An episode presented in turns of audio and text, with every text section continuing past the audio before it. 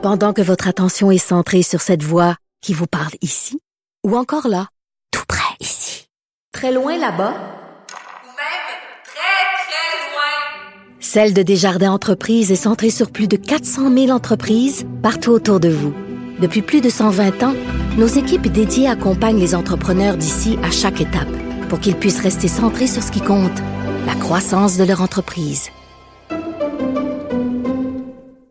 Alors Alex, euh, dans les nouvelles, ben faisons le bilan des cas au, euh, au Québec euh, qui c'est pas le meilleur aujourd'hui là. Non, c'est il y a quelques indicateurs mais presque tous en fait qui sont à la hausse. 712 nouveaux cas, on reste dans la moyenne mais après ça Mais si on le compare avec un lundi, lundi pour lundi, il y en avait 560 je pense lundi passé. C'est ça. Disons que c'est pas extrêmement resplendissant, surtout ce qui inquiète. Oui, il y a encore 15 nouveaux décès qu'on déplore aujourd'hui, mais il y a 12 personnes de plus qui sont hospitalisées, 12 personnes également aux soins intensifs donc, c'est des indicateurs qui sont à la hausse alors qu'on est habitué, surtout ces temps-ci, à avoir de moins en moins de personnes hospitalisées de temps en temps, plus un, plus deux, plus trois. Et il y a le, il y a le bilan par région. Il y a au moins trois régions qui sont en zone orange où la situation, à mon avis, est, est sensible. Euh, Saguenay-Lac-Saint-Jean, Outaouais, Bas-Saint-Laurent.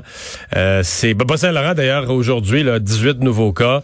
Euh, c'est plus que dans les derniers jours. Donc, euh, on est. Ça, ça sonne pas gros, mais comparativement aux moyennes, comparativement au pourcentage de la population. On peut pas comparer avec Montréal, c'est pas la même population. Exact, c'est 18 personnes. Saguenay, tu l'as dit, 34 nouveaux cas, 37 en Outaouais. L'Outaouais, déjà, la situation est observée. On n'exclut pas même au Saguenay, là, selon certains officiels de santé publique, de peut-être même revenir hein, dans les paliers en arrière. On le sait, là, c'est pas parce que une région passe à l'orange, passe au jaune, que c'est exclu de revenir en arrière. Là. Vraiment, c'est fait, ces paliers-là, évidemment, justement pour ce genre de situation-là, de pouvoir aller de l'avant, revenir en arrière et ajuster au gré du gouvernement. Et pendant ce temps-là, chez nos voisins ontariens, continue à être difficile, disons. Là. On l'ont dit, ils sont dans la troisième vague, selon eux. Ça fait trois jours de suite qui étaient autour de 1800. Aujourd'hui, on a 1699 nouveaux cas, 500 là, uniquement à Toronto. Donc, ça continue de flamber. Il y a encore 53 hospitalisations hospitalisation pardon de plus aujourd'hui puis surtout on dit maintenant c'est un cas sur deux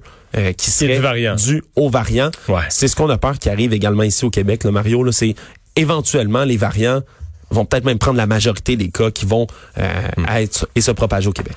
Monsieur Legault, quel droit de se faire vacciner maintenant? Oui, les 60 ans et plus qui peuvent prendre rendez-vous, là, les Montréalais. Les Montréalais, mais euh, je prends pour acquis que François Legault, sa résidence principale est encore à Montréal et non pas l'édifice Price du, premier ministre à Québec. Moi, effectivement, donc il pourra lui-même, là, enfin, diront certains, le prendre son rendez-vous pour se faire vacciner. Il y a des plages horaires là, qui commencent à être disponibles dès maintenant. Ça va euh, évidemment continuer à s'accélérer en plus parce qu'aujourd'hui, il y a 350 pharmacies montréalaises là, qui se joignent, si on veut, à cet effort de vaccination Donc, on va pouvoir se faire vacciner en plus dans ces lieux-là. Ça ouvre pour les 60 ans et plus, en espérant que ça, ça ouvre comme ça un peu partout au Québec bientôt. On avait une collègue de LCN qui était en pharmacie ce matin avec les premiers, les premiers clients et le mot qui revenait, puis j'étais comme content d'entendre ça, puis pas vraiment surpris en même temps, mais c'est proximité, proximité.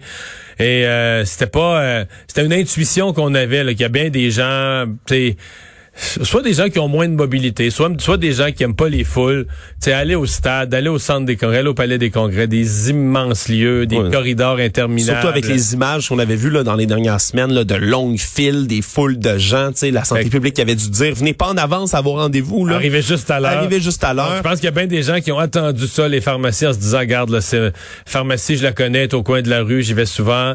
Euh, ils ont leur petit bureau en arrière, je sais déjà, il y a où le petit bureau, une petite chaise pour attendre, quelque chose de plus, plus, plus simple, plus convivial, plus petit. Oui, puis ça permet aux gens d'être plus à l'aise. Tu le dis, surtout aux personnes, par exemple, qui euh, ont des médicaments à aller chercher régulièrement. La pharmacie devient un lieu de confiance, un point de confiance, puis surtout au moment où on veut vraiment instaurer la confiance en les vaccins avec la saga AstraZeneca la semaine dernière et autres je pense que ça peut en rassurer plusieurs d'avoir une personne, un visage connu qui nous injecte la dose. Alors, euh, le gouvernement Trudeau euh, qui a finalement pris des mesures contre la Chine. Oui, des sanctions qui sont imposées à l'endroit de quatre fonctionnaires et une entité chinoise. Donc pas contre le gouvernement chinois lui-même, mais là on parle vraiment là en raison de leur participation. En fait, c'est, je dirais que c'est le plus loin qu'on peut aller. Aller contre le gouvernement, ça serait à haut risque dans ce contexte-ci. Disons que c'est de la haute voltige diplomatique si on veut se rendre là, mais On dit là, c'est vraiment à cause de leur participation à des violations flagrantes et systématiques des droits de la personne dans la région autonome ouïghour du Xinjiang. C'est ce que dit aujourd'hui le communiqué qui est publié par Affaires mondiales Canada. Là, ces quatre individus ainsi que le Bureau de la sécurité publique du corps de production et de construction du Xinjiang, un très long titre, mais eux ont dit ils participeraient là, directement avec ce qui se passe, la répression contre les Ouïghours, les camps de concentration, là, littéralement les camps de travail qui sont imposés dans ce coin-là. Euh, c'est des sanctions là euh, qui sont euh, sur toutes les transactions financières qui peuvent être faites au Canada et sont interdits de visite l'entité donc et les personnes. Disons que ça tombe bien, ça tombe quand même à pic, hein, le même jour où Michael Kovrig a comparu devant un tribunal à Pékin. Encore une fois, comme pour l'autre Michael, c'était derrière les portes closes. Hein. Personne peut y avoir accès. Ça se passe vite. On n'a aucune idée quels sont les, les pour l'instant le, le, verdict de tout ça. Mais, ce matin, je recevais à LCN un avocat en, en droit des affaires, mais qui s'est spécialisé dans le droit chinois. Tu sais qu'il n'y a même pas une telle chose que la défense. Il y a un avocat de la défense qui est là mais qui n'a pas le droit de la prendre la parole tout le temps, qui n'a pas le droit d'amener des nouveaux... Il peut juste amener, suggérer d'autres interprétations des faits ou de la loi. C'est tout? Mais pas trop. Ah ben.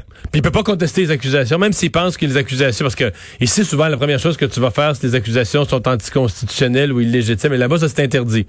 Tu peux pas contester les accusations. Fait que tu dis, t'as un avocat de la défense là, c'est quasiment décoratif. Mais d'appeler ça un procès déjà là, là surtout quand ça se passe à huis clos comme ça, pour tout ce qu'on sait, il pourrait l'amener dans une salle, jouer une partie de Monopoly, ressortir, puis dire le procès est fini, euh, il est coupable. Et, l'avocat me disait que souvent les avocats de la défense, dans certains dossiers, vont convaincre leur euh, leurs clients. En fait, une fois que c'est pas une fois que c'est commencé, ils peuvent parler au client. Déjà, c'est spécial. Ah. Pendant le procès, l'avocat et le client peuvent plus se parler, c'est déjà spécial. Mais qu'avant, des fois, l'avocat va convaincre le client de dire, regarde, il n'y a pas T'as aucune chance, là. Tu commences, t'es, sûr d'être coupable. Et donc, il va encourager le client à dire, ta meilleure chance, c'est de montrer beaucoup de déférence à la cour, beaucoup de regrets, beaucoup de déférence au juge, beaucoup de respect pour le tribunal, puis tout ça, et d'en implorer la clémence. Là. Un peu, comme à l'époque, hein? un peu comme à l'époque des, des, des, rois de France, quand t'implorais la clémence du roi. Oh, messire, messire, je m'excuse de tout mon être. Mais c'est fou, Mais hein? c'était, il y a des avocats, des fois, qui vont convaincre le client que c'est quand même ça ta meilleure chance. Là. Si t'as fait que, ben là, pas des, pas des accusations d'espionnage dans un dossier politique, tu comprends, comme celui du Canada, des deux Michael, mais dans d'autres types de dossiers, il semble que des fois, ça vaut plus la peine de faire ça que d'essayer une défense qui va être perçue comme essayant de faire le petit baveux puis de, de tester des affaires alors que la, la Cour est pas intéressée à entendre ça. Euh, on a eu l'annonce, on l'a mentionné tout à l'heure avec Paul Larocque, l'aspect plus politique. Mais allons-y sur le fond. Internet en région, les deux gouvernements, Québec et Ottawa, euh, qui mettent chacun une bonne galette. Oui, un investissement à parts égales là-dedans. Au total, 826 millions de dollars qui sont investis là-dedans pour connecter tous les foyers québécois, évidemment, Internet haute vitesse, donc 413 millions de dollars de chaque côté. Euh, puis ça va desservir tous ces foyers-là. On attendait ça, évidemment. Puis ça va tomber, hmm. t'en parlais tout à l'heure, mais juste avant les élections, hein, que ça tomberait là, justement le septembre 2022. En fait, leur promesse, c'est que tous les foyers vont être branchés en, en septembre 2022, sauf 36 000. Oui, d'ici là, là, on devrait 36 000 vraiment... vraiment très loin, la plupart dans le Grand Nord québécois, très, très, très, très isolé, éloigné. Puis une autre partie intéressante de cette annonce-là aussi, c'est parce que pour ces régions là, très, très éloignées, là, on voudrait bénéficier au Québec de la technologie émergente, une nouvelle technologie des satellites en orbite terrestre basse, donc des satellites à très basse altitude. C'est une nouvelle technologie. Puis on dit là maintenant il y aurait une entente qui se concrétiserait entre le gouvernement du Québec euh, et deux géants dans l'industrie, un investissement de 1,8 milliard de dollars pour ces satellites-là. Donc c'est évidemment c'est intéressant. Est-ce que ça permettrait de connecter là, tous ces foyers-là justement qu'on peut difficilement aller chercher? Euh, C'est ben, sûr que ce serait un avantage à. Je pense que quand tu arrives à un certain point de, de de distance, puis de distance pour aller rejoindre peu de résidences, des fois des petits nombres de résidents.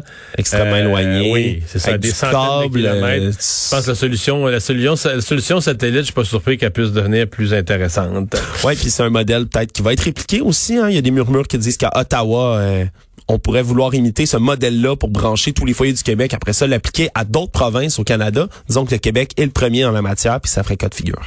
Valorisation du français, la mairesse Valérie Plante qui a un plan Oui, un plan d'action qui a été dévoilé là, aujourd'hui, dit-on, là, pour valoriser le caractère unique de notre métropole qui est francophone en Amérique.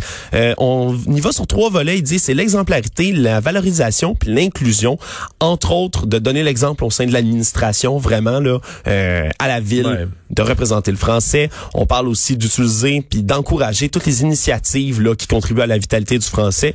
Puis dans un troisième lieu, euh, vraiment d'accroître toutes les actions pour introduire mieux les nouveaux arrivants qui arrivent à Montréal, franciser mieux, euh, offrir un meilleur accompagnement également. Puis pour tout ça, évidemment, pour pas que ça reste des paroles en l'air, ils veulent mettre en place un comité directeur qui va faire le suivi, qui va faire un bilan annuel pour être certain que c'est des mesures qui se tiennent, qui se poursuivent. Donc au moins, il y a une, une valeur, si on veut, qui est plus concrète à tout ça.